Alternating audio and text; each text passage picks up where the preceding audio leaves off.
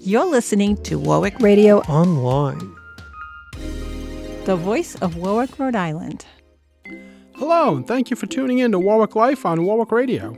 My name is Scott Nerney. I grew up in Warwick and have been a homeowner for over 30 years in our lovely city. My goal with this podcast is to highlight what is special about Warwick and how you can get the most from our seaside community.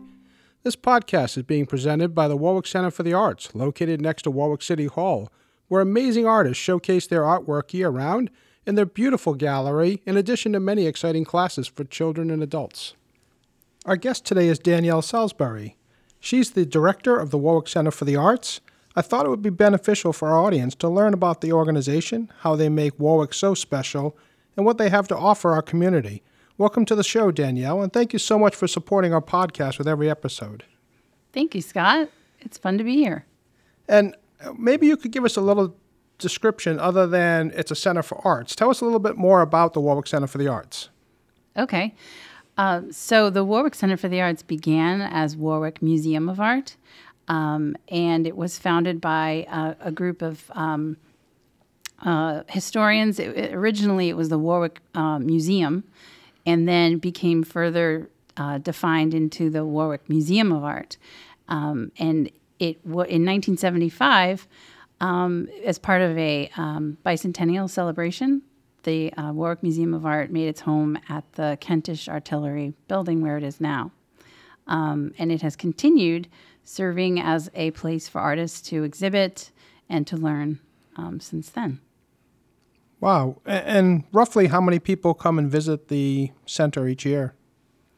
I'm estimating around 1,500, um, and that is through an entire year of different events, performances, exhibits, classes. Oh, wow. And what types of events do you have at the Warwick Center for the Arts? I, obviously, there must be art exhibits, but I hear it's much more. yeah. Yes. So there's um, uh, a rotating schedule of exhibits, uh, about 10 per year. Um, and one of the things that I've r- noticed throughout this past year during shutdown and, and all the many challenges was that our exhibits remained strong. Um, we always had artwork on the walls. That was one thing that never went away. And um, we had people visit you know sporadically throughout the day we continued to have people come in and we never had big crowds so i'm, I'm proud of that because it, it was a nice quiet space for people to view art and um, and be uh, engaged with different types of art so we have about two to three juried exhibits per year which is sort of like a contest um, usually open to all sometimes defined within a certain medium. So it could be, for example, this past winter, as we typically do, we'll offer a photography and digital art exhibit. Um, one of the highlights of my year was a recent exhibit on um, altered paper, prints, and books. That's one of my favorite media. So um, it was a unique collection of works, and a lot of people came to view that because it wasn't just uh, a typical exhibit of two dimensional representational work. Great. And are you an artist also? Yes, I am. What What do you? Uh, what is your specialty or preferred medium? Right. Um, so I went to art school. I went to the Maryland Institute College of Art in Baltimore with a BFA in interior architecture. Um, but since then, you know, I think w- when you realize at some point in your life, whenever it is that you're an artist, you never stop uh, learning or expanding your toolbox. So, um, you know, I've tried many different things, but my favorite area to work within is paper um, whether it be collage, um, paper sculptures, printmaking, bookmaking, anything you know related to that. Um, and I also um, have taught some classes, um, not yet at the Art Center, mainly because I'm very busy with my role as director. Um, but in the past, I've taught um, prop making and scenic design, and that's something that I also really enjoy.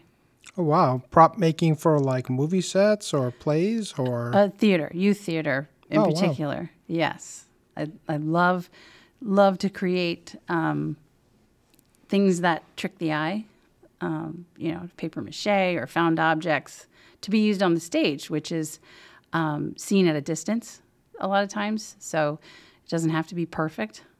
Sometimes less is more and, and really catches the eye Exactly. and supports the actors. Well, That's Yeah. fantastic. And when did the Art Center begin operations? Um, well, like I said, it was an organization first, and they were in um, the Pontiac Mills building Okay. um, back in the early 70s. Uh, and then the group, um, and actually, there's an interesting little tidbit here. I got a call recently from um, Mr. Marola's wife. Um, he passed away, and her name is Norma. That's right, Norma Marola, who still lives in Warwick. And she found some files that she said she didn't know what to do with. She knew they were too important to throw away. Um, so she called, and um, I ended up going to her house to pick them up, and they're amazing. I mean, they're the original incorporation documents for the Warwick Museum of Art. Um, that her husband w- was the attorney that created the documents. Um, so that was just an amazing discovery. And I read through the articles of incorporation and the people that were involved in establishing the organization. Um, and they were very committed to serving the community, um, bringing in, even back then, you know, uh, scout troops and all kinds of um, different local organizations to have an opportunity to view art and make art. That might be a good display at some point. I was thinking that, yes. I look forward to it. right. And if you're talking to our audience right now, what would you say to people who wouldn't call themselves an artist but like to do artwork and would be afraid to contact you about some type of uh, gallery that you're having uh, artist request for? Wow. Yeah, that's, I would love to reach those people.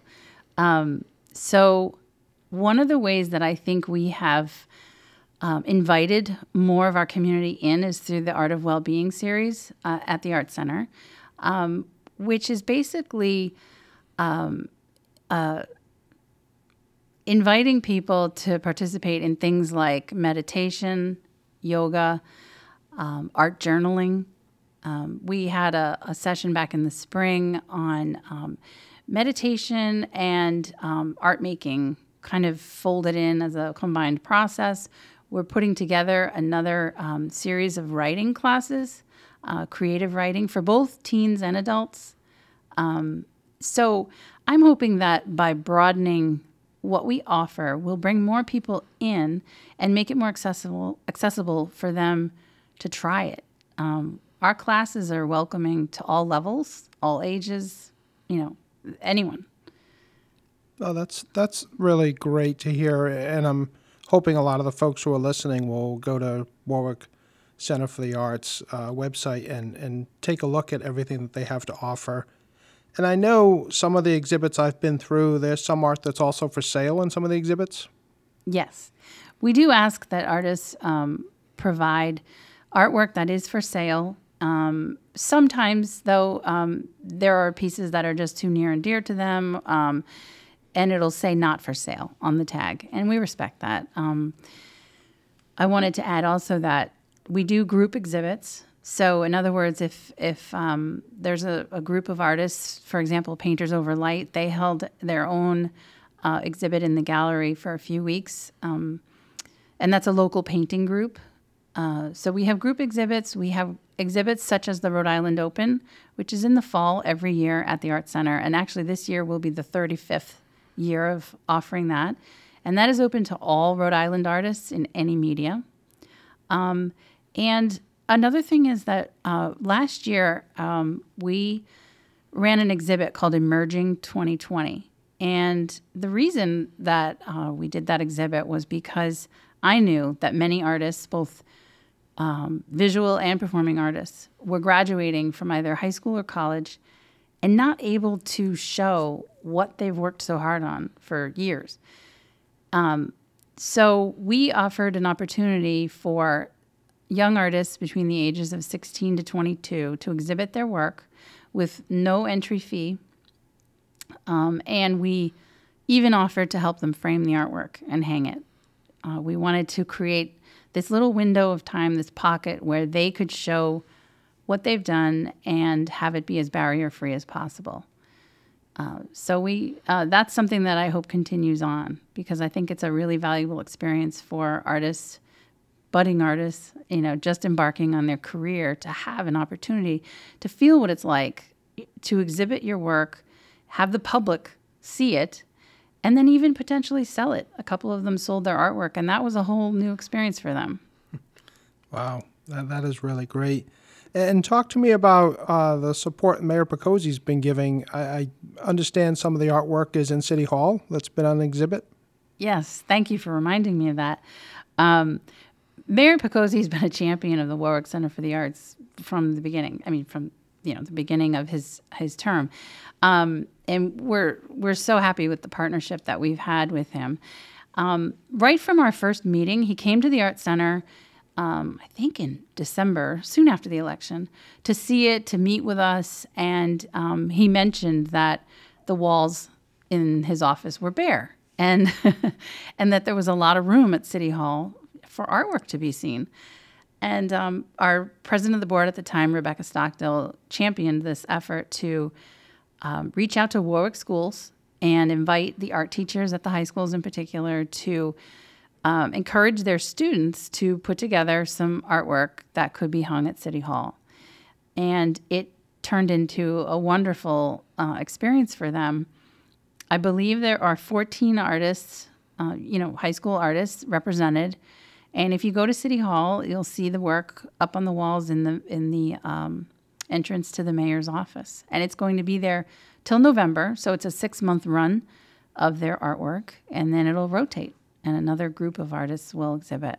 And um, uh, it was really nice of Mayor Picozzi to open the office for the artists and their families to come in and have sort of an opening reception to view the work. And uh, it was a really nice event.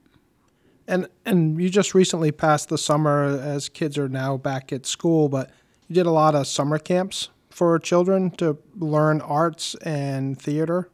Yes. The summer camp at Warwick Center for the Arts is a cornerstone of what we do. Um, summer art camp has been at the Warwick Center for the Arts for over 20 years. And before COVID, we would have anywhere from 175 to 200 campers throughout a summer. Last year, we had 37. And this year, we got up to 57. So hopefully, we'll bounce back even better. That's a good comeback. I know it's a lot. And I would be remiss if I didn't talk a little bit about one of the, I think, non artist, although I would, he would challenge me to say he is an artist, and I would agree, is uh, Bring Your Own Improv that's also held there. Yes, yes. Bring Your Own Improv, BYOI, is, uh, has their home at Warwick Center for the Arts. They're currently uh, dark, so to speak, you know, not, not performing live, but they will be. And um, yeah, performing arts is part of why Warwick Museum of Art became Warwick Center for the Arts. Wow, there's a lot going on at the Warwick Center for the Arts. Is there anything else that you wanted to, to tell our audience about? Yes. Um, there is um, something that, you know, my goal last year, starting as the new director, was to kind of take an inventory of what was being done and, um, of course, survive one of my goals going forward is to increase accessibility um, and uh, would like to, to campaign a tuition assistance program for youth that would like to attend camps and classes and may not be able to afford it.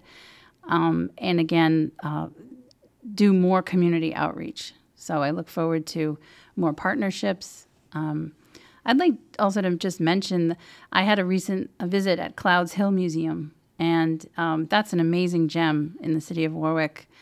And they have an inventory of um, just artifacts and art and a treasure trove of um, just amazing things that I, I, this is sort of coming to me at the moment that it would be really nice to have an exhibit uh, featuring what they have in their collection. So that may be another great Warwick uh, contact.